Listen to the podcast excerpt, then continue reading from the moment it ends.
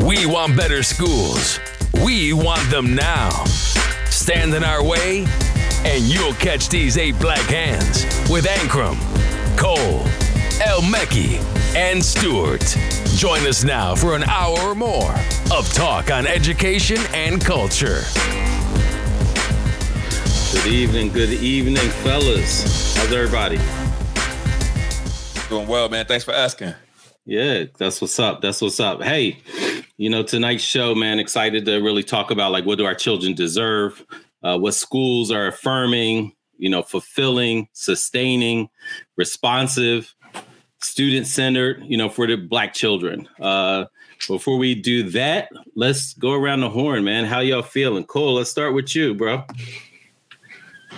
I'm good, man. Um, like I said, it's about to be a busy week. Had to get away for a little bit, so you know, I'm in, in, in a different setting today. But uh, looking forward to, to I'm looking forward to uh, you know what I'm saying. Sometimes you gotta, bro. You look like you're in the back of a van. Are you okay? Brother. Some, sometimes okay, you just gotta blink make three times if you okay, brother. sometimes you just gotta make it happen. You know what I'm saying? And you said three times if I'm okay or if I'm not okay. 'Cause, If brother, you're not you gotta, okay, bro. you gotta be You're not clear. okay. Blink three You gotta be clear. bro. What We'll be about nine? You- what about nine times? But I'm here though. I'm on the show. I did. I didn't are. cancel out. oh God, that's hilarious. Well, glad you didn't cancel, bro. Glad you glad you with us. Citizen Stewart, what you got?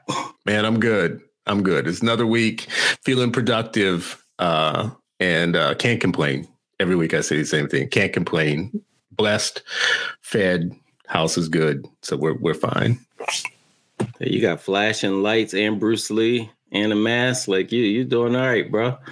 That's how you show up. That's how you show up. I, I got Malcolm over there too. He in the dark though, because you know Okay. he, he, he he's hiding from Charles's circumstances. all right, and uh, what what's now? What's this now? Stymie, stimmy? What what? what Oh, right, Lord. right, right. What you got, Yeah. bro? What you got? So Stemmy Ray. Uh, shout out to the folks that uh, that are receiving their stimulus checks. I know it's been long overweighted. Uh, uh, you guys were supposed to get two thousand dollars when uh, forty five was president, and so I'm glad that folks are making uh, making due on what what what you deserve in terms of um, in terms of uh, you know eh, looking out for the American people. But secondly, I, I'm fine. But if I was ever not on location and I was somewhere like maybe where Charles is now, I would cancel. And the reason why I would cancel is because I know Chris is going to blow it up. So if I didn't want somebody to know that I was somewhere else, Chris is going to blow it up.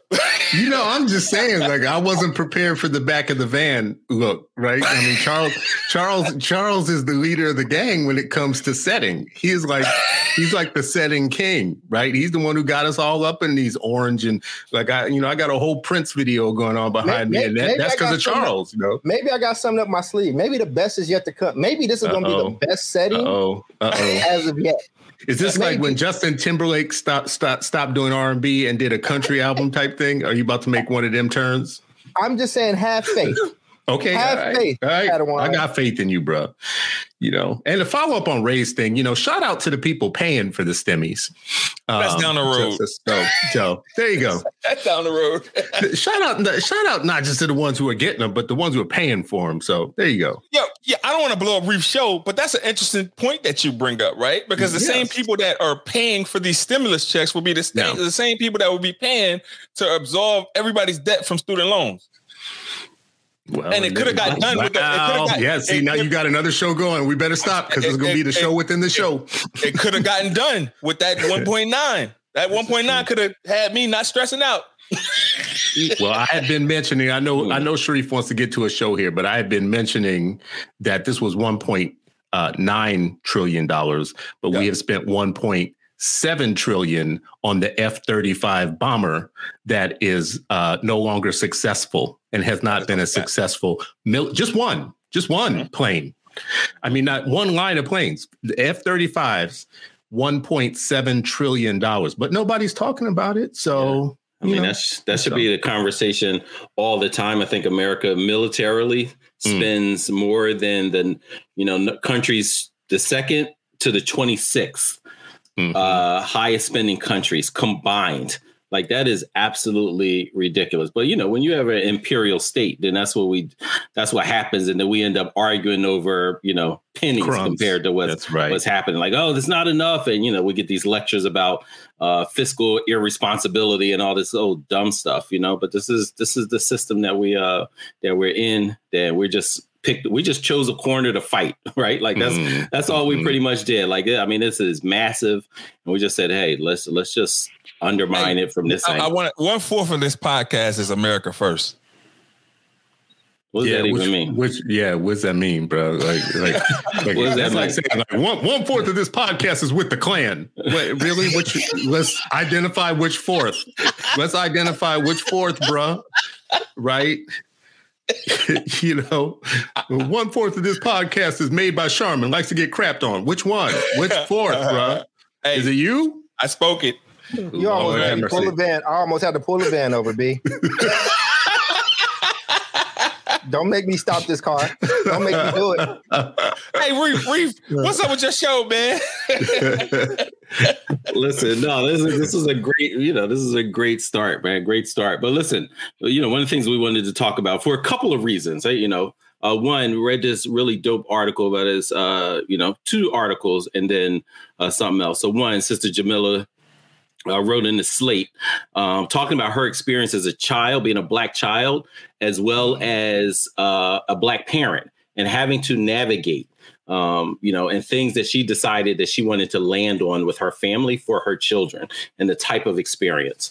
Uh, and then my man Rann Miller also wrote something um, that published on Philly Seventh Word uh, earlier today that talked about listen, the Black Reconstruction has to include uh, great black schools and what does it mean for that reconstruction and how do we construct what it means for us or deconstruct what we think great schools are good schools and good education and all of that and how he played it he shared his own experience just like jamila did growing up a good experience for jamila was being in uh, surrounded by black teachers and feeling loved feeling nurtured feeling that hey, you know what? They want my success. They look at their success as my success and my success as their success. And they looked at it as a communal that we are all learning and we are all going to win this thing. Not that, oh, I have something and, and if you get it. Like Jamila, the way that she described it was her teachers are like, hey, we're training our replacements. Like you're going to replace us in society. Um, and Rann Miller talked about his experience. How one of his teachers shot. He mentioned Malcolm X, and he got a tongue lashing. Mm. You know, because for mentioning Malcolm, you know, uh, then he talks about him as an educator, what he tried to create. You know, he had the benefit of being a history teacher, where I think you can really undermine a whole lot of dumb stuff, uh, but you should be doing that from any angle. So really wanted, and then um, and then Ray has been posting some depressing uh, stuff, you know, just stuff that have mm-hmm. have me mm-hmm. fired up. I can't even watch the videos and stuff, but it's important. Like we can't stop talking about it too. So I appreciate him elevating, saying like, no, like keep pointing it out, you know, and everything from. And we talked about this a little bit, man. This uh, you know, uh, child, a five year old boy being made to uh, clean up feces in the in the toilet. Uh, you know, someone else being called the you know the N word. You know, uh, being and uh, loud like the teacher endorsing it. You know, um, in the classroom, and over and over. You know, he he put up several things that it was just like, wow, this is. And these are just the things that get elevated, right? These are the yeah. things that get yeah. record. It's like, oh, the only people who nobody in their right mind, although there are some folks, would believe that, oh, the only people that get uh, harassed, shot, killed, maimed by police are the ones that are recorded. We know if if they record that many, how many actually happen, you know, throughout. And that's the same thing with our black children's experiences. So, mm-hmm. uh, really wanted to dive in about this idea of what is a good education for black children what type of schools um, jamila talked about navigating mm-hmm. uh, rann miller talked about him and his wife also having to figure out all right, where are we going to put our child? Are we going to put it here? And then we're going to move and then we're going to get in this school. And, then, and they keep looking for something, not just, oh, what the test score is. Not just, oh, is it shiny and bright and have paint? And, you know, they're also looking for something else. So I wanted to uh, have this conversation today. What are, what are you all looking for? You know, both with Dr. Cole, with the students he worked with, and you all as fathers as well as educators what have you been looking for what makes a great school for, and great education for your children. So I want to start off there, and, and folks in the audience, uh, listeners, please also, re, you know, we want your responses too. What makes a good education for Black children? Mm-hmm. What do they need? What what is what are you looking for in those schools? So I'm gonna pause there and let's jump in. Cole, you want to uh, start us off, bro? You over there looking all crazy and whatnot. Yeah? Check this out, bro. You, you you gonna stop erasing me, bro? Like you named all these people. You this how this, see this is the problem when your own like castmates don't read your book. My I got a whole section talking about agency, not just academic, but student mental health. So I'm gonna get on Reese head in a second, but for this very serious topic, um, I mean, yeah, man, these things happen all the time. And like when Ray posted that, like I saw it and again, I just couldn't even necessarily fully engage with it. And and also, I was i was sure I understand because uh, it's not for you to understand, Siri. Uh, what I what my issue is is like I was expecting another article to come out right after that about somebody being chokeslammed, and I didn't see it. Like if you ever ever in your mm-hmm. life mm-hmm. make somebody that I love or my kid or anybody like that put their hands in a toilet and they five I don't care what age they are, but especially a five year old. Do you understand? Like I don't I don't understand like this is and when we talk about um like her union is going to protect her. You know what I mean? Like they're they're they're going over her stuff right now, telling her what to say and what not to say. And like this is the stuff our kids go go through a lot, and you only hear about it every now and then. I remember being in the fourth grade. I think I said this. I said this on somebody else's podcast, but there was a kid that had to use the bathroom, man, and the teacher just would not let him go. He was in the fourth grade, fifth grade. He was in my class, and he just went in the corner and like the little plant that was over there because he was like about to like pee on himself, and that kid ended up getting in so much trouble. But this boy had been asking. I remember that so vividly, and I told my mom, and my mother was just like, "If you ever got to use the bathroom and and and you ask respectfully, and they say no, but you really got to go, just get up and walk out. Let me deal with whatever else comes from that." But like you know, but that type of abuse happens all the time, especially with black kids, where systems feel like they have ownership over those bodies, man. And and and I mean, what else has to prepare somebody more for like? I mean, that's that's that's. Uh, I'm I'm just gonna stop there because I'm I'm getting even more upset even just thinking about it. Sorry to get mad, bro. This is this is um some um this stuff makes you live it. You know, it, it really does. Well, I mean, what, you what know, you guys we, just... we, we, we, we've heard it before that if you aren't mad, you're not paying attention. Right. And uh, which, which black author said it? Like to be black and conscious in America is to be in a constant state of rage. That's um, who is that Baldwin? Is that James? Yeah, and, and, and he said uh, to even just be relatively conscious, like not relatively even conscious, just, just, just, just be semi awake. you got a whiff. You got a yeah. whiff of it. Yeah. You know, an answer to this question I think is really interesting because we have spent so much time in integration thinking that we we want to get to the point where we're believing that what makes an educated black child is the same thing as an educated white child or an educated Hispanic child or, and so on and so forth. But if I were to ask any educated black parent what they want for their black child, they might say some things that are different than what the the larger population wants for its kids. So part of answering this question is what makes an educated black person? Right? Because if you're a parent, what you want at the end of the day is you want your child to end up educated, but your definition definition of what educated is might be different than the rest of the world. So it may not be the same thing as what white people want for their kids. I also think being a parent is like being a futurist. I don't know how you all are as parents, but I'm constantly thinking about the end game. I'm constantly thinking about what kind of adults my kids are going to be, like what they're going to have in life, what they're going to be able to do, what what freedoms will they have, what uh, avenues will be open to them, what will they be will they be able to live a personally meaningful life that they live with or will they be limited by things that have origins in what we're doing today right? So i'm always thinking in the future about my kids. I see them in the future. I'm like i'm constantly i'm obsessed with that part of this. And you know sharif you and i talked about this last week. I'm trying to raise free people. I'm trying to raise free people. So if i'm if that is the end game uh, today there's just a certain set of things you know a school should be preparing kids their cognitive development, their social emotional development. Um, I think things like their ability to reason and to think critically and to, to have like intellectual self-defense in a world that's constantly going to be putting bullshit in front of them like there are going to be certain skills for them to be a confident um, upward standing, straight back black person in the United States, I don't think the schools that we have right now are prepared for that. You still you you mentioned it. You have schools that um, have teachers still using nigger in the classroom for different reasons. You have schools that refuse to teach black people their own history.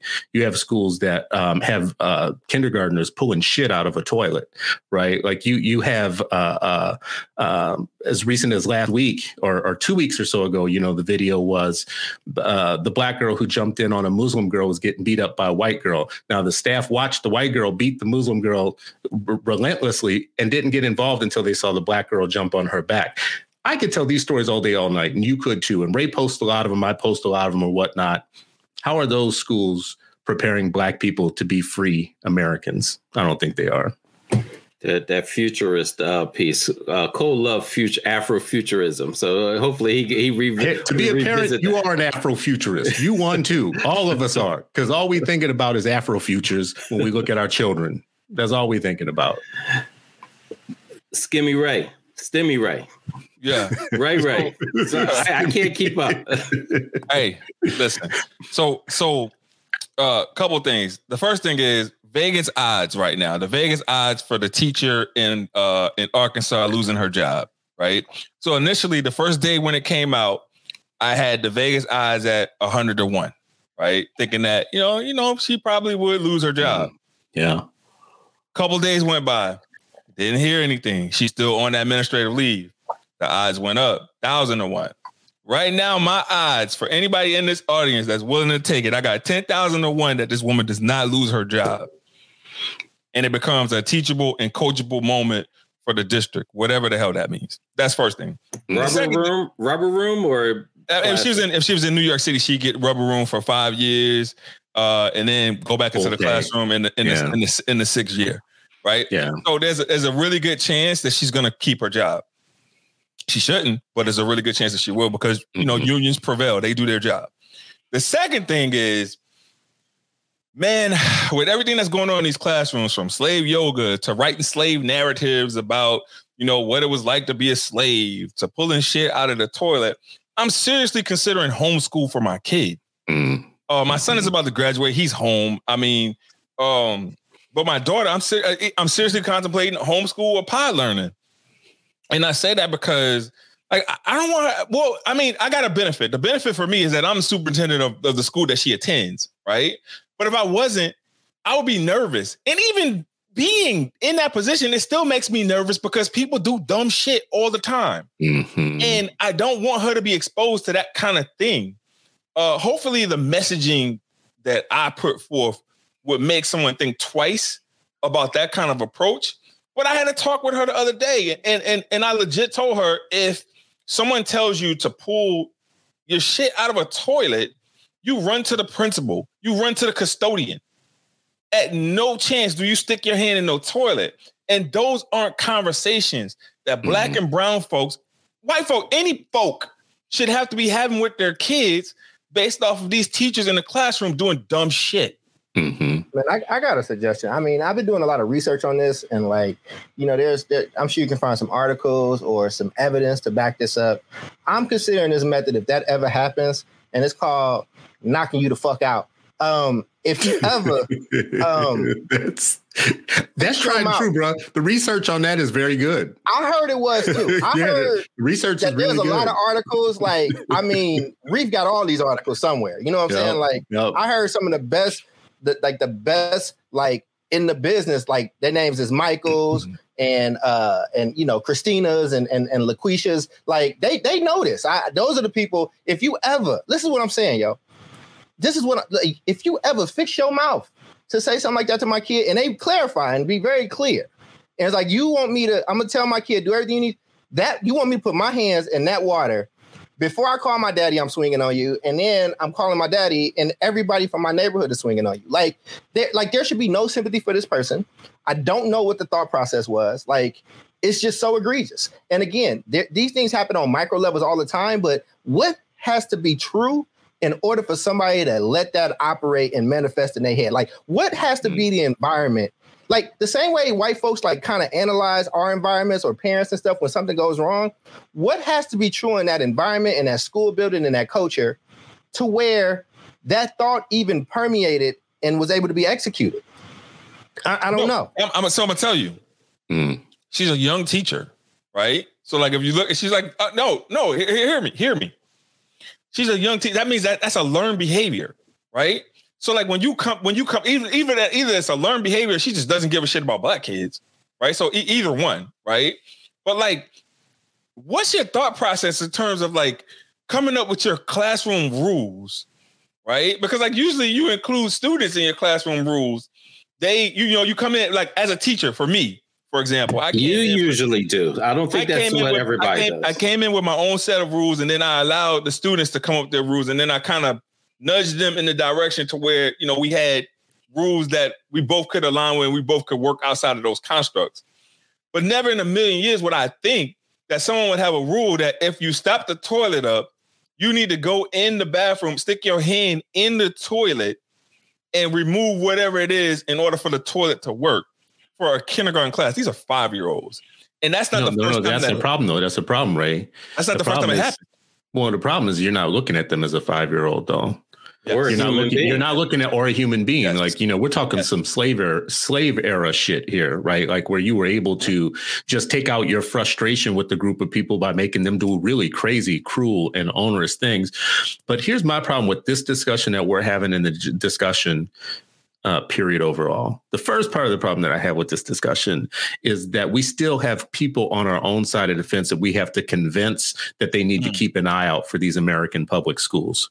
Yeah. The beginning of our premise is wrong. When we ask questions like why and what should happen when this happens, or you know, any of those type of questions where we're still negotiating the idea that the school should be right for the kids, it means that we have not started with the major black premise of black education in the United States, which is the American public education system is not for us. So everything that comes after that should not be a surprise. If you buy their initial premise, the initial premise is we are turning over our kids every day to a system that has wrong-headed thinking that outdates us. It's older than us. It's, it's generations and generations older than us. So when a white teacher in North Arkansas makes a black child scoop shit out of a toilet, and that child is a kindergartner, there should be no question marks around how could this happen? I wonder how this could be.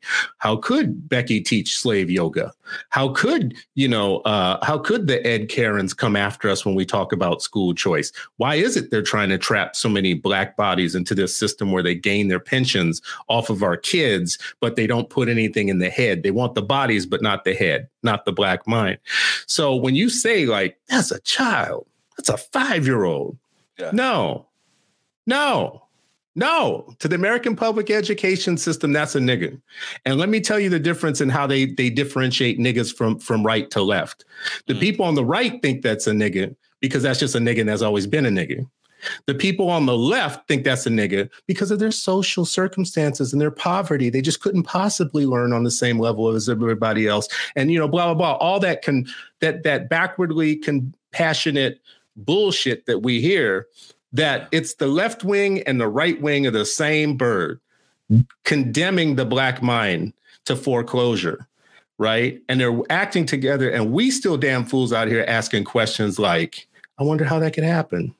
I wonder what's going on And here's the issue, just to add on to that, like, you know, I do that work around the Black Achievement Trauma Tax. I mean, what is this kid's trauma tax going to be? Like, we got people doing whole movies because their daddy didn't hug them one time when they like came in third place instead of first, right? So if we can do movies and stuff around that, what ha- what is going to happen to this child's mental makeup just moving forward? That's not something that goes away. You know what I'm saying? And I sent Reef a quote, but he keep erasing me, and I'm about to like come choke him in a minute. I promise you, I'm gonna come why you choke him. keep why you keep putting I'm a- violence on I'm my a, brother I'm a choking, brother, because I sent him this. We talked about this beforehand. I got a whole book talking about this, but it's okay. Reef will quote all these people, but his friend, but it's okay. But but part of agency it's not just academic, it's making sure students leave your school whole. It's making sure that when something don't feel right and it feel like mental abuse or physical abuse, that they know how to speak up and say that this don't feel mm-hmm. right. And mm-hmm. I think that that's mm-hmm. one of the things that we keep missing. And it's a shame that we have to teach our kids that in these type of schools. You know what I'm saying? Because school is not a place where I have to, I should have to put mental armor around my child's psyche so he doesn't come out fucked up.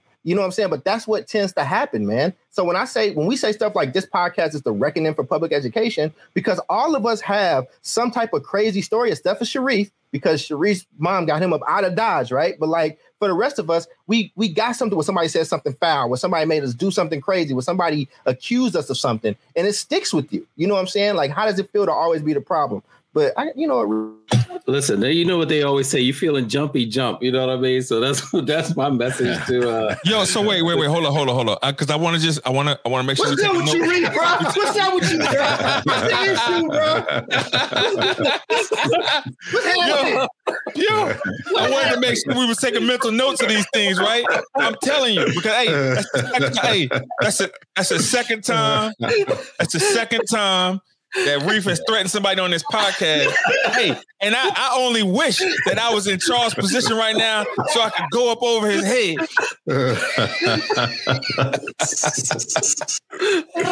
oh God. yeah, Dr. Cole up in in the now that makes a lot more sense now. Now, now, now it makes yeah. more sense. It's room he, in the he, it's room in the dungeon in the in the bunker, bro. It's, it's room in the he's bunker. in the Philly bunker. You know what? Because you. Hey, did you make Charles take a COVID test before you let him in your house? we good. We good. We good. But that's the thing, because you you you can't hide like Why in this office. It's all wood. All wood all day. uh, we froze. We froze. Go ahead. Go ahead. Can you hear us? Frozen. I'll yeah, take the wood because that means us beige people could like blend in real easily if we ever oh had to hide. that wood is like camouflage for beige people.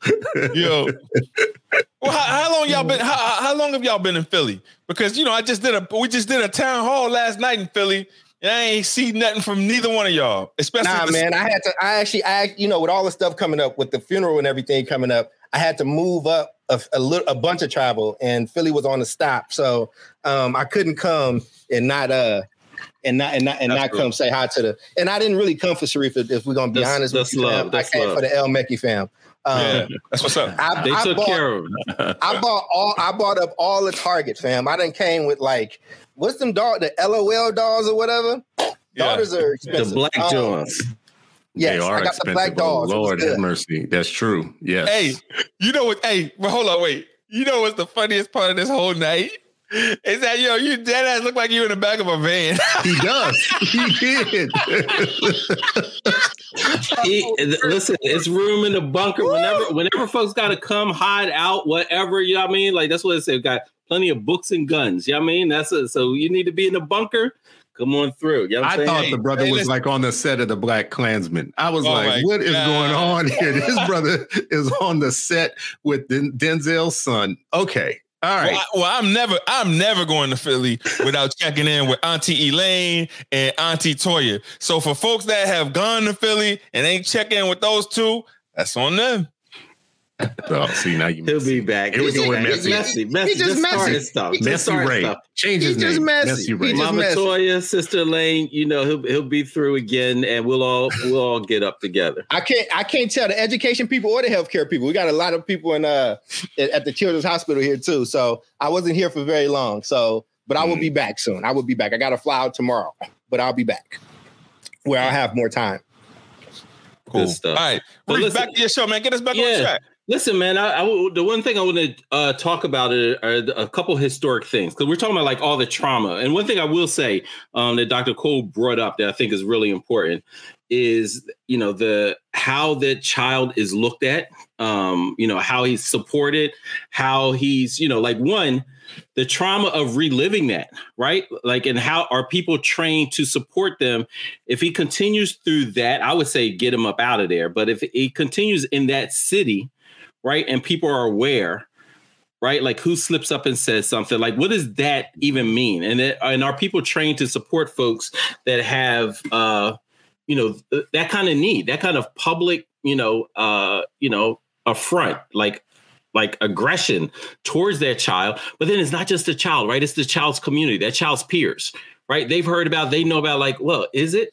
And usually all the stuff that happens, I don't share with my youngest children, right? Like I'm really trying to just promote their uh their positive racial identity and them Mhm. understanding like who they are, who their people are, and what they and the tools and shields and armor to navigate, to dismantle, to build and destroy, right? But this one we did share with them. We did talk to them about because, as Ray said, like, hey, if, it, if it, even if it's something like this, whatever makes you feel uncomfortable, we usually say it like in general, right? We we talk about it in generalities, but this time we actually did share um, you know, about that. And I, I just thought it was an important piece because it's not just them, it's also their peers. But I, I want to get it, kick it back because we're talking about the trauma, but also want to make sure that we're talking about what we do want to see.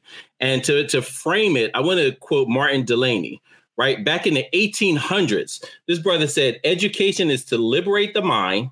He's talking about black children, Mhm. liberate the mind, refute racism and colonial perceptions and then economic survival and then he talks about what does it mean for liberation you know as a community and then also wb du bois talks about that our schools for our children should be built should be constructed the educational system both within and outside of the school right like cole talks about the learning that happens everywhere right um and, and Chris says you can't stop children from learning. Hmm. WB, WB Du Bois said the education of Black children should outflank the oppressors and disrupt power arrangements. To me, that's the that's the framework, you know, or a big part of it. Outflank the oppressors. That's the type of education we should be providing our students, right? That they can do that and carry it on as they get as they get older and disrupt power arrangements. And then that whole liberate the mind. Um, for me, that is a part. So, like, what would you want to see if we are creating? For me, I want a hundred and Nidhamu Sasas like all over the place, right? And if and what does it mean for you um, to create the schools that we want for our children? What is a good education? So we talked about like the trauma and what it should not be. You know, you got the Frayer diagram. You have like what it is, examples, and then what are non-examples. We talked about that. So let's go back to what what it is and what are examples of it. Mhm. You know, it's a big question. So I'll just jump in and say that, like, I don't know that any school is the answer. Hmm. I don't know if there's any one school or one way of doing a school that's going to be the answer. So I like the idea of there being different types of schools and people can kind of self select in based upon what they know about their children. So my kids and your kids both are at a similar disadvantage in the United States, but because of our geography, because I have a, something a little different going on with my family or whatnot, and the circumstances, education near me, my choices are totally different than yours, right? So when you ask that question where I live, um, man, we're in a desert in terms of like a culturally affirming, um, pedagogically competent. Um, system or school that is going to develop my kids to be able to reason with the best of them, to be able to have logic with the best of them, be able to understand sophisticated arguments about the world and sophisticated, you know, um, a world fund of information that the rest of the world has, and at the same time is going to culturally affirm them and make them feel like a superior in their skin as the rest of the population feels superior in theirs. That's a big order. So to me, honestly, I might back away from what type of school and I might encourage parents to write a plan for your children and then match your plan against whatever options you have. So when you go to look at a school, already kind of have out these are 10 things and you're only meeting up 3 of them. You're only meeting up 4 of them. You're only you, but you're not measuring up on all of them. Um that's the best I can do with, with with that because I honestly I believe your home is the first school. The rules that you set there are developing your kids, and no one school is going to be able to cut it. And and and let's be real. Like you you just talked about two people at the beginning of the show who were talking about a common experience that a lot of people have. They switch schools. Mm-hmm. Black middle class people find schools all the time that they think is the school, or they even pay for one, and they end up leaving that school in a year or two then going on to the next one because it's not all they thought it would be. They bump from charter to private to district to you know all kinds of arrangements and still don't find what they're looking for. Hmm. Go ahead, jump in there, right? So I got I got a couple things, right? So uh, I'm, in my thinking, I would want to do uh, a CMO, right? So a CMO, series of charter schools, uh, K to 12.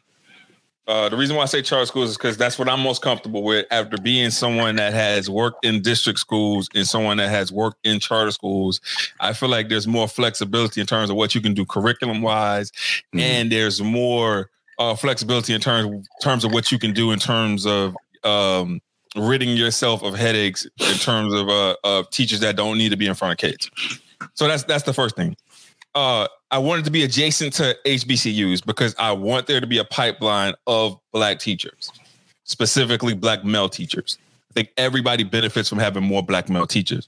Areas I'm thinking about possibly Atlanta Metro, North Carolina, maybe Baltimore, Alabama, which I don't know if that's the smartest of moves, but it's very uh, friendly to opening charter schools at this point right now, possibly Mississippi.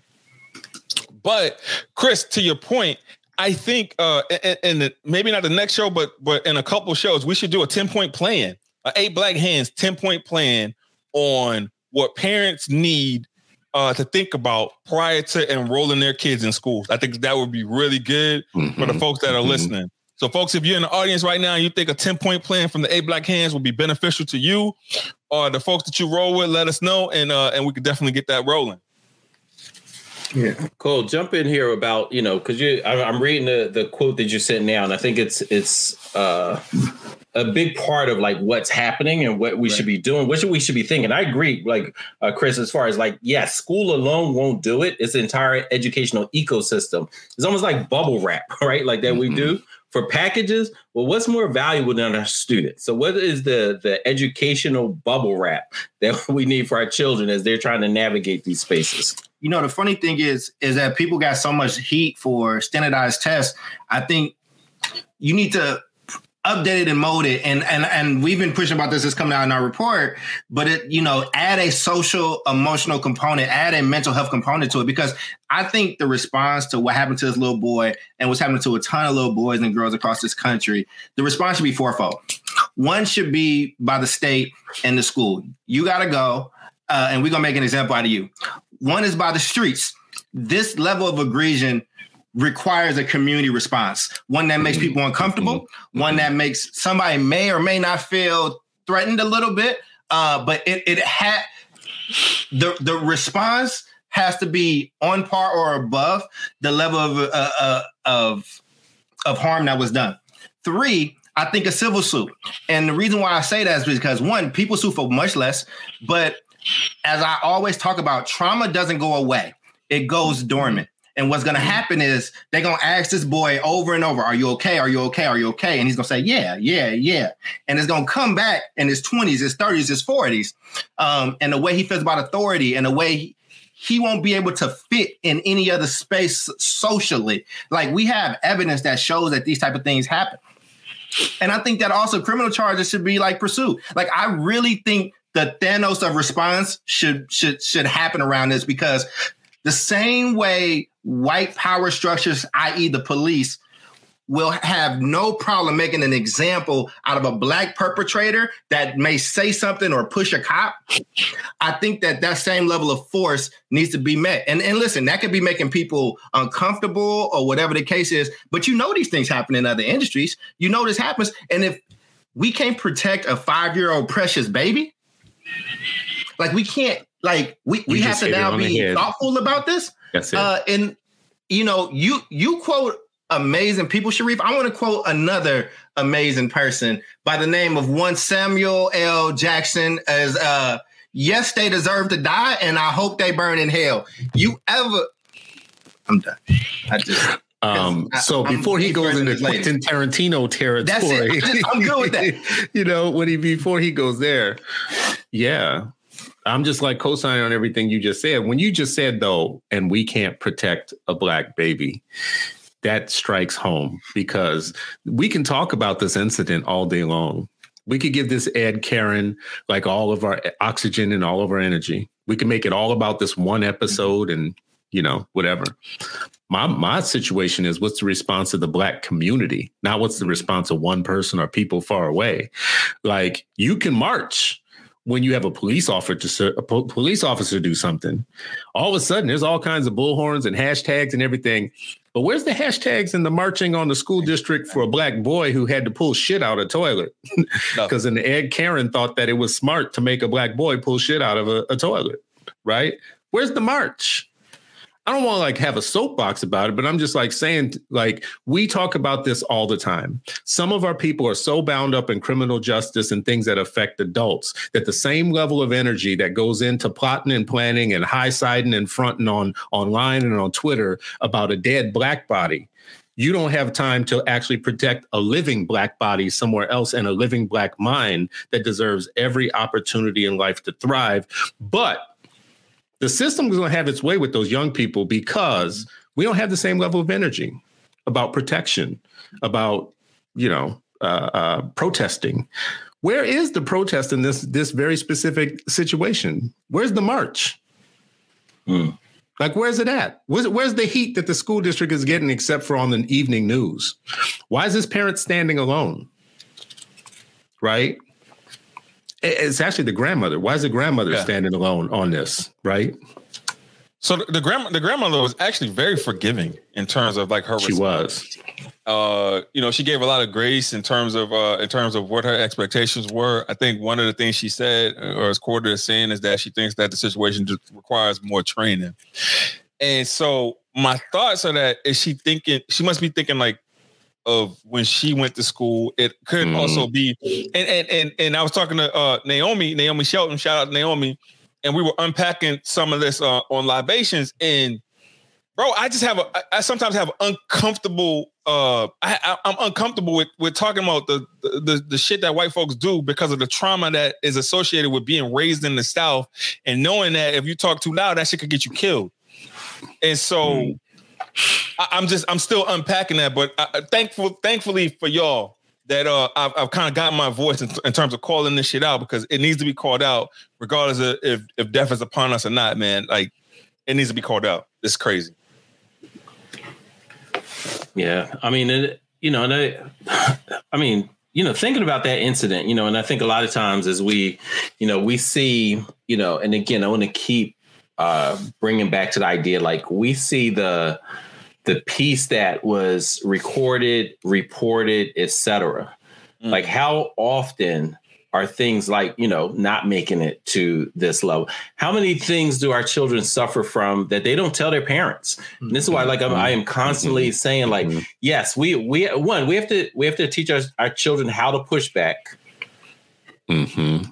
uh, we have to teach our children how to um, Just keep going. how to disagree and advocate for themselves, right? And what's the line between, oh, well, you know what, this teacher or this educator or this person is pushing and challenging me to be better as opposed to, you know, uh, something else, right? Like, and so we, there's a whole lot that has to go into the education of our children. Right, because it's not just something that you pick up and you know automatically when to resist, when to not. Because you know, one, our teenage, it should be a healthy sense of you know anybody else child is able to grow up and be rebellious and push back and all of that right? But for our children we have to be very careful especially particularly when you're talking about like legacy parenting too because then we're telling them nah any adult say anything you be quiet right? Like and we all talk about like we know what what uh the the call and response is when we go to uh, when we were doing live shows of you know i got mine you know i don't care if you got yours right? We knew that. But we also have we have to be careful how we educate our children as far as be seen not heard do as i say not as i do be quiet until spoken to all of these things as well. And so there's a line that we have to really finesse to help our students understand help our children understand no this is worthy of you. Because some things i don't even want you to do it and then come tell me. As y'all said there's some things like nah that's outright refusal. It ain't you know some things like do it and uh, right? Because you hear parents that's the talk right? Just come home alive da, da, da. but what does it look like for um you know a child in school? And so we need to and a safe place for children to push back should be in school. Obviously your home but where else do you practice Can we agree though? Can we agree that sa- that school is not a safe place for for the American public school? I can't a disagree with for black children. Yeah, i can't disagree with that So if we can agree with that from from jump, if that's our premise, the American public education is uh, school, the American public school is not a safe place for black children, then what happens after that? No, Josh, Josh, keep the shot up. That is amazing. Yo, but as a, we had Sharif and two play or, or, or Charles and two play. Oh, it was amazing. Because I'm dope like that. But here, here, here's the thing I would say. Here's the thing I would say to parents though, right? Too, and I think I think part of this is, you know, I'm so sick of the word normalized because I feel if, if we use it a lot now. But I think uh, I'll use something else. But I think you have to make it okay for your kids to talk to you about everything that's happening in their day. And you have to learn how to like manage how you react so you don't overreact or whatever the case is. But you have to set a stage uh, where young people feel comfortable coming home and really spilling out their whole day, right? Like, so even as I was a social worker, one of the things we trained our kids in foster care with their foster parent and their social workers that there's no such thing as secrets. There's no such thing. Nope from anybody right? Like, especially before the age of like 15, 6, whatever, you know what I mean? But like, there's no if anybody's telling you that you can't say anything, like no, no, no, we we don't we we play the no secrets game, right? So mm-hmm. um, I think that that's one, and because a lot of this stuff, and we're talking about this child here, but again, there's so many things that happen to young people on school sites and campuses that parents will never know about. They just won't, right? And and and and, and that's the thing, right? And like so, a lot of these kids are left to not just deal with this stuff, but to manage and like really weigh should I be talking to my parents about this or not? Should I tell somebody this or not? I'm feeling like this. Oh man, I got this bad relationship with these teachers, but if I tell my mom this is happening, like I don't know if she's gonna believe me or whatever the case is. Now, everything don't require, you know, a, a, a serious reaction, right? And I think for parents, that's a really important piece that you have to hold. Um, but I think that that's one space is that kids, there are some kids that are just really, really alone out there, and I, I think that makes it even tougher. And all that does it's not the it's it's not the in your face trauma, right? It's not the acute trauma of like unless this situation this is your, this situation is very acute trauma, but it's not the acute trauma of seeing somebody die in front of you or you got hit or something like that. But this is a trauma that takes place over time where it continues to beat down your soul and your spirit, right? It continues to make you feel worthless and, and, and like less and like less and like less because a lot of our work, and I say this all the time, the hardest part of my work ain't dealing with the white folks. It ain't even dealing with the unions all the time, right? The hardest part of my work is convincing black people that they actually deserve better than what they're getting. But those seeds are sold now. Those seeds are sold in these schools. Those seeds are sold in these places where we have teachers that are doing their best teaching leading up to a strike because they want kids on their side versus teaching kids how to understand their emotions, feelings, and oh, yeah, that other small thing called reading.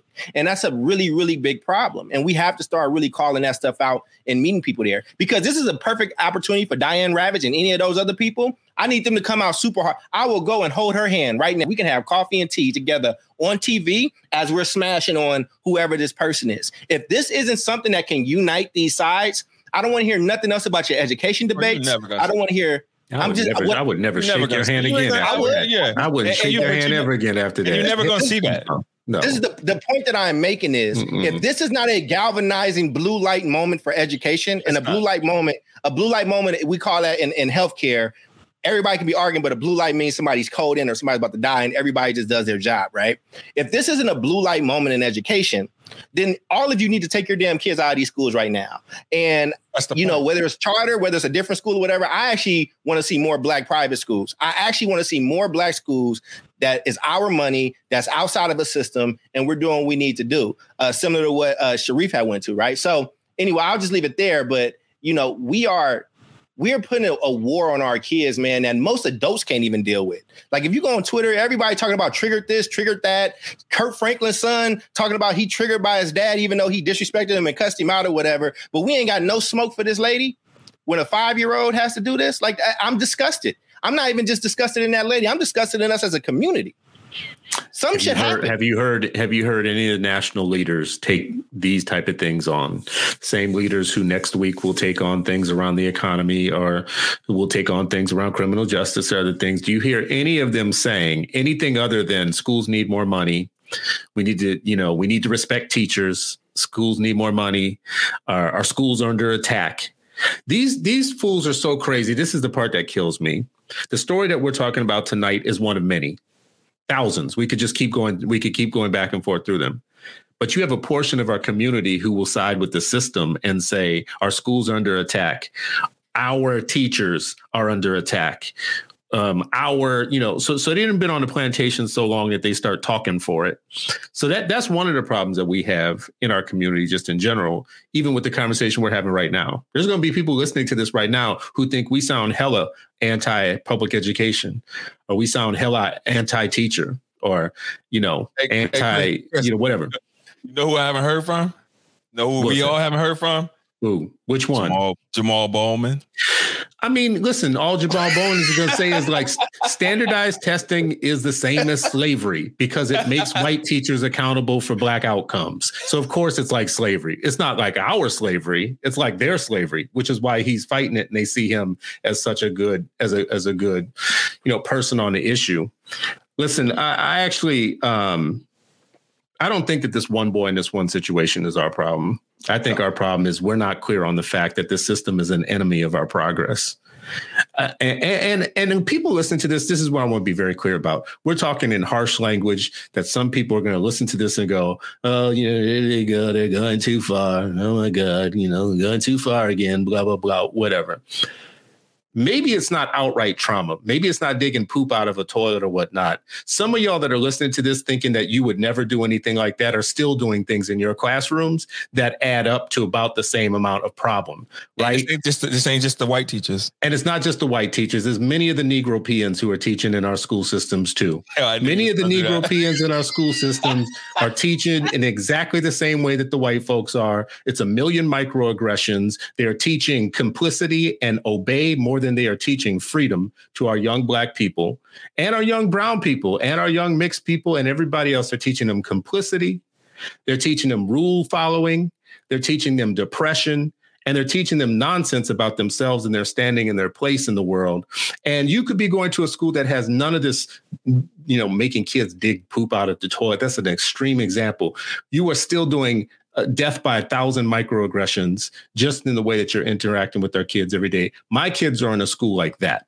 My kids are in a school where they would never in a million years think to make a child pull poop out of a toilet like this ridiculous, you know, backwoods southern hillbilly that we got teaching in Arkansas, right? They would never do anything like that. What they'll do is just kill your child's brain slowly over a period of time with a thousand microaggressions and a, a great ignorance for what you should be teaching the kids about themselves and their standing in the world.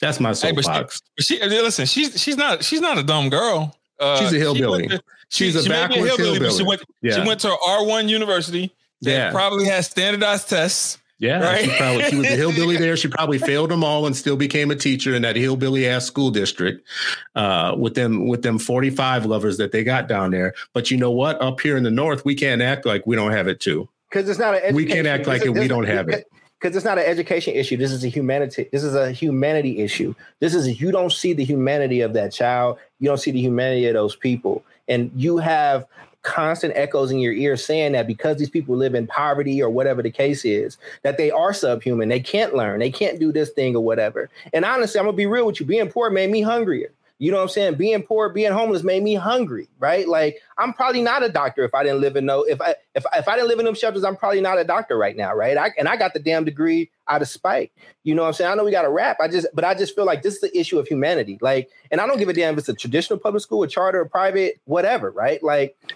we have to put the humanity of our kids first. Like this is the part. This is what I where I agree with you, Ray.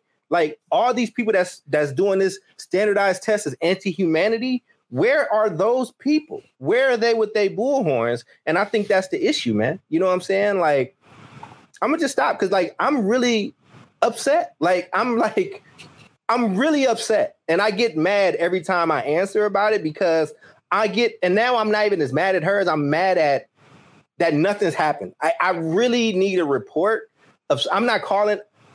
Let me just stop. Because somebody gonna say you were citing violence. After this show, the odds have gone up. It's no longer ten thousand to one. It's a hundred thousand, a hundred thousand to one. take that bet just because that's a crazy good bet. Uh, she keeps her job. Ray, Ray, Ray, ain't paying nothing out. Don't take no bets with Ray. He ain't paying no, nothing out. No. I mean, but that, y'all y'all raise a good point. Like it, it's it's like while the focus and we've we've probably you know uh, brought that specific thing up because it was so horrific, right? So mind boggling you know, even in the circumstances uh, that we know our kids uh, face oppressive uh, experiences.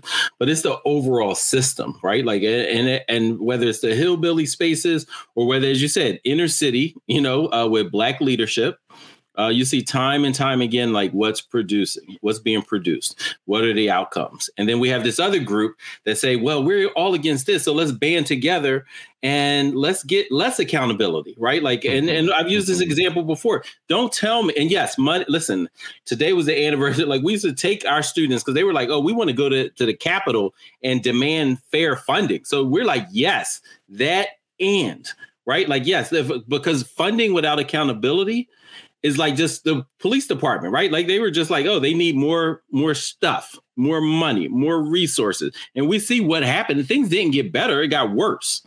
Right? And so this idea of oh, the funding alone without different type of training, right? Like how do you how do you test, how do you assess uh incoming teacher or educator, veteran, new, whatever, about how do they view black children and the communities that that send them there the communities that love them? How do you look at how do you develop positive racial identity of child of a child? And at the least how do you do no harm? How do you not undermine it? Like where is that training? Because if you then go look at like what's your intellectual genealogy? Who taught you? What's your cultural and pedagogical genealogy? Who taught you how to teach my child? When they point to that mess it ain't going to be much different. Like there's not hope on the way. That light you see at the end of the tunnel is an oncoming train. Because the more you see how bad it is and how far away we are from a systemic uh, solution, then you're, you're just like, oh, you know, and, and I got to give uh, Reverend Marshall Mitchell a shout out over at Sharon Baptist Church. I've known for a long, pretty much my entire career as, as a as a principal. Um, he used to come to Shaw Middle School, and you know, I, I, look at him as like one of my mentors. He was just, you know, he he was at, worked at Wilberforce. He's worked at, at like he's you know in uh, Congress as a staffer, like just deeply involved in understanding, you know, behind this behind the scenes stuff. And he used to say, El Mekki, when are you going to start a a private school? Like that was his thing. When are you going to start? I, I, see one of my schoolmates, Adisha. What's up, Adisha? You know, she put in the Nidhamu Sasa too. You know, um, and and I when I think about like the education we received, and like that everyone had a strong sense of self, that we had a connection to the community. We felt a responsibility to the community. We knew our heroes and and what they navigated. So when Martin Delany or W.B. Du Bois says like, "Hey, outflank oppression," that's part of your education. Like we took that to heart right? Mm-hmm. When I look at Dr. Ala Stanford out here, like like vaccinating and testing, you know, putting the city to shame with all the city's resources, and and and look at what they do, right? Like where they gave this Drexel student a contract but wouldn't help her, right? And you see this over and over and over again, right? But I see one of the things that I just loved about our school, and I believe that this is what a part of like what education do we imagine? And of course, as a child, I didn't know that, but like I always felt loved and they believed in discipline, right? Like I, I get, I sometimes get worried. People like, oh no, just let you know, just let things happen, just let you know the child. Like no, no, no. We we believe in in in discipline because self the that person who is self disciplined is closer to winning the fight mm right? You can't be mm-hmm. undisciplined as anybody, but particularly black people with all these traps around here. So we need people to be mentally strong, focused, and self disciplined and tied to their community, know their history, know what the black blueprint. And I felt like, you know what? But the all with all of that, I never felt unloved. Mm-hmm. no matter mm-hmm. what like throughout my my school experience right like and that to me is and you can't teach people who don't look at you as a human being to love you because they'll they've shown that they will love their puppies more than they will love a black child. they love them some dogs. They, lo- they listen, love listen. a dog. And you see the you see the vitriol. Somebody do something to a dog. Ain't a black man, out. but love a dog, boy. Hey man. so look, I know we got to wrap up. If everybody just go go around the horn, and particularly, what do you want in in good education? Like, what is it? Give me like two or three things that you want to see for your child and other black children, um, these 8 million. What does a good education for them look like? Let's go around the horn and we'll wrap this up, man. We see y'all gonna be, need some peppermint tea tonight too. Uh, Stimmy Ray, why don't you kick us off, bro? Yeah. So the first thing you need is you need engaged parents, right? And so when I say when I talk about parent engagement, it's twofold meaning that parents have to make themselves available in order to go to the school, in order to check in with their kids or whatever, check in with the school to make sure that their kids are doing everything that they need to do. Kids aren't always telling the truth in terms of assignments that are getting done or whatever. So you got to make sure that you're on top of them. I know you raised them the right way, but as soon as they walk out the door, they're a different child. So make sure you're logging into those grade portals. Make sure you're checking those assignments uh, to make sure they're submitting the things that they need to do. It doesn't mean that you need to be able to do the work for them. You just need to be able to hold them accountable for doing the work. If they don't know how to do the work, that's when you reach out to the teachers to let the teachers know that, hey, uh, my son or my daughter does not have a clear understanding of what the work is. And based off of that, you need to reteach and you need to stay on top of that teacher to make sure that they're reteaching. I do it all the time. And my son is super smart, but I'm still on top of his teachers to make sure they're doing what they need to do. Secondly, schools, man, y'all got to be open to these parents. Y'all got to hear these parents' voices, right? And not only that, when you're making a decision about somebody's child, you need to make sure that some that that that parent is at the table while you're making this decision a lot of times we see these schools that will force these decisions down a parent's throat or won't give them a real good understanding of what that decision is and leave them without choices. Right. So that, that's my two. Good looking. Go ahead, Stewart. What you got? So now he said that's his two. Was there supposed to be a number? Two no, he said two or three. Two or three. Two or three. Oh man. Um, well, listen, you got 10, give us whatever you got, man. Give us, listen, us. this is what I'm going to stick with. What I'm going to stick with is like being a parent um, is the closest thing to God that your child has to, um, to them having a good, a, a good life. So thinking as an, a futurist, constantly looking at your child and knowing them very deeply and and thinking through where you want them to end up in life. You want them to end up uh, able to defend themselves intellectually with a strong sense of self with confidence and purpose with the ability to walk into any room and feel like they can read it and they can own it um, the ability to do well to get income and jobs and businesses, go to college, all of those things, all those things that make up the so called American dream. And when you are in kindergarten, you've got a 12 year stretch at that. In first grade, you got an 11 year stretch at that, and, you know, and so on and so on and so on. So you're always working towards your, the future that you want for your child. Um, I'll start with a, a, Gandhi quote here. There is no school equal to a decent home and no teacher equal to a virtuous parent. To me, this is everything about parenting. It is not about schools.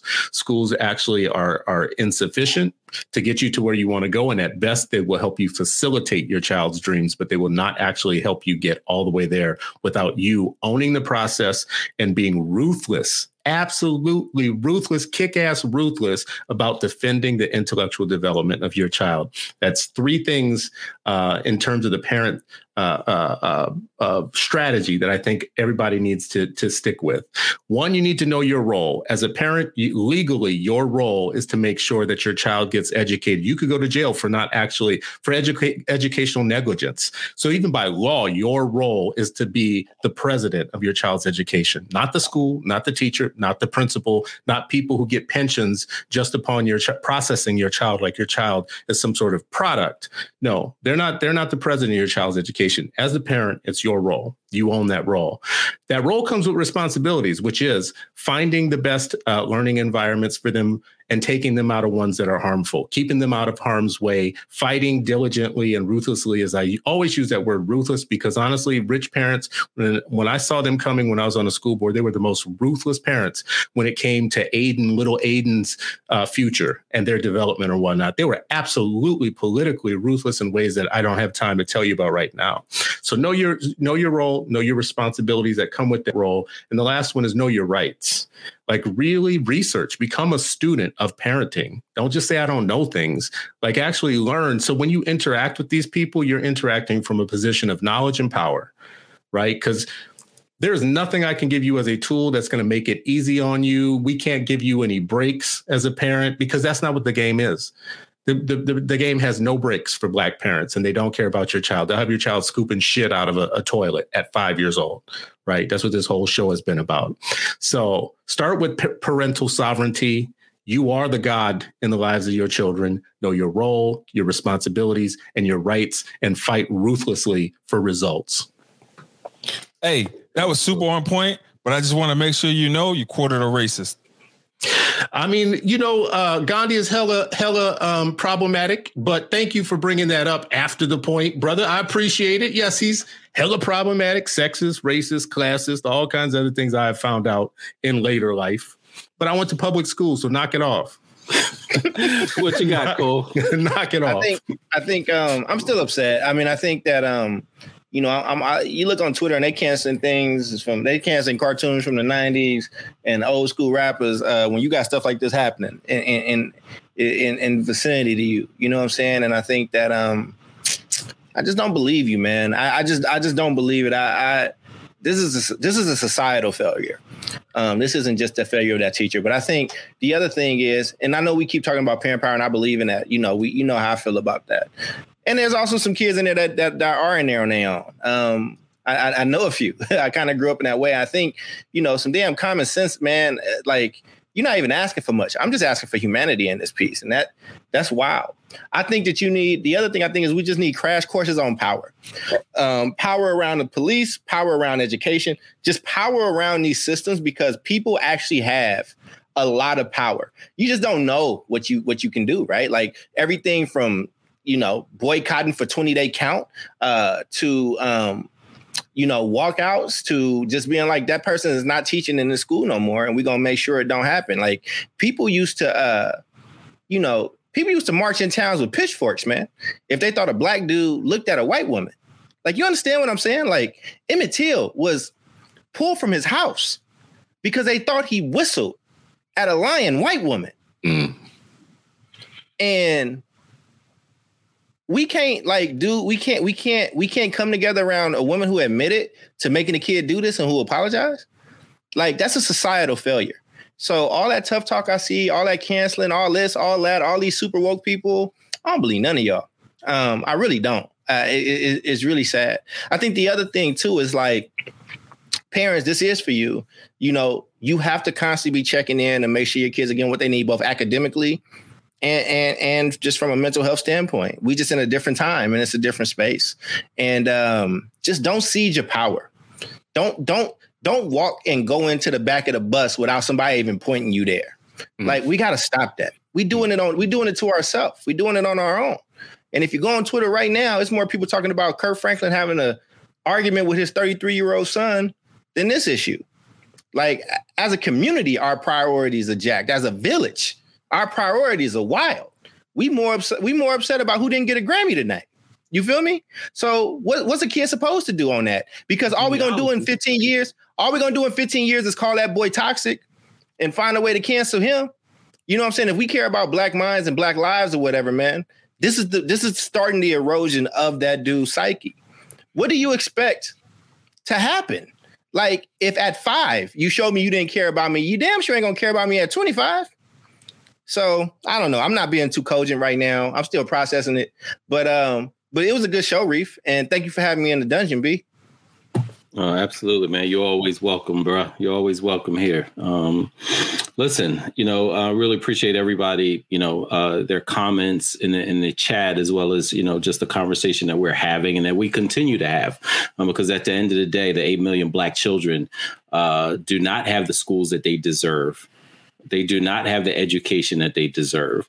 And it is up to all of us. We are all complicit if we are not, as you all described, like just hell bent, like ruthless, um, uncompromising, right? Like everybody talking about being unapologetic. Like I, what I hate new words. I, I just hate new terms and new words just because I just think like they, like they, we have so much that we can build upon and we're always trying to like oh how do i say this in a more clever way? Like i don't i don't care about all of that. Like get exactly. Get ready to rumble. Like that's that at the end of the day that's what it is right? You know like you create the space that you're saying like you know what? This is going to be a safe space for my child and other people's children because we get nowhere without a communal um effort. You know i i am nervous uh you know if we all say like oh i'm, I'm doing it for my child and not looking at our brothers and sisters children and our grandchildren our uncles nephews community like we're mm-hmm. going uh, trust me you will lose right? Like you may think you won the war is not won that way. And so i, I want to just say a couple of things. One families make sure you are checking asking specifically how do you How does race, class, power, and privilege show up in this classroom and in this school and in this district? Ask them how my black child, and I see most of your teachers and educators and principals and school board members and CEO, everything, I see most of them are white. How, what do you know about supporting the positive racial identity of my child? Odds are they're going to say, I don't know anything about it right? And so then that's even more reason they need to listen to you and at least do no harm. Those with me, I'm saying more and more. Uh, you know, and one of our friends, he got mad. He's like, oh, all these, all these athletes starting charter schools. I, I'm with you, bro. I'm with you. You know what? I'm hoping that they also start some private schools, some black private schools, right? And so that we don't have to charge families and that they we don't have to worry about them being shut down later because they ran out of capital. So yeah, I'm with you. Let's start some some more black private schools as well right? And and with great educators. Like at the end of the day, we need great educators. We need folks like that Nidhamu Sasa, Marcus Garvey Shule, you know, Uhuru Sasa, and many, many other that that draw on what was done in the past and particularly have an African centered uh, pedagogy. Um, shout out to Dr. Dana King, Mama Aisha Imani, who led uh, Communiversity uh, every week, where the community comes together and they're taught. This past weekend was about African centered pedagogy and how it's missing and what we need to do to relive that and make sure that it happens. That Sankofa moment every single day. And we're and don't forget, parents. The other thing, don't Listen, we we got there are 19 states that still beat kids. Where it's legal, it's okay. 19 states. How many of them have black children? How many of them have a teacher like the one that was in uh, whatever town she was in that did that to that five year old boy? Right. Like, and so that's just the, we're talking about the extremes, but also look at the system. There are systems that are built that continue to push this forward. I want to thank everybody for joining us. Let's continue to, to deconstruct what good education is and constructs what our children deserve. Um, mm. They will they will reward us for that if we do it right. If we get this right, our children will reward us um, through their actions and through how they shape society. You've hey, can I do a commercial for next week? Please do. Please do. so so folks next week uh bear with us we had a, a, a guest coming in curtis curtis valentine yeah uh, uh, from uh, real men teach so looking forward to that uh we'll have more to come during the week but that's gonna be a really dope show next week uh real men teach if you got your hoodie or shirt, I got I got my purple and gold shirt. I'll be sporting that next week. Holla at, holla at your brother. holla at your brother. Thank you all. You've been listening to another Eight Black Hands show. Um, we're glad to be in community with you. Glad to be learning with you. Glad to be fighting um, with and on your behalf. Peace. Peace. You have been listening to the Eight Black Hands podcast with Ankrum, Cole. El Mekki, and Stewart. If you like what you heard, follow us on Twitter. Our handle is at 8 Black Hands 1. Thank you for listening.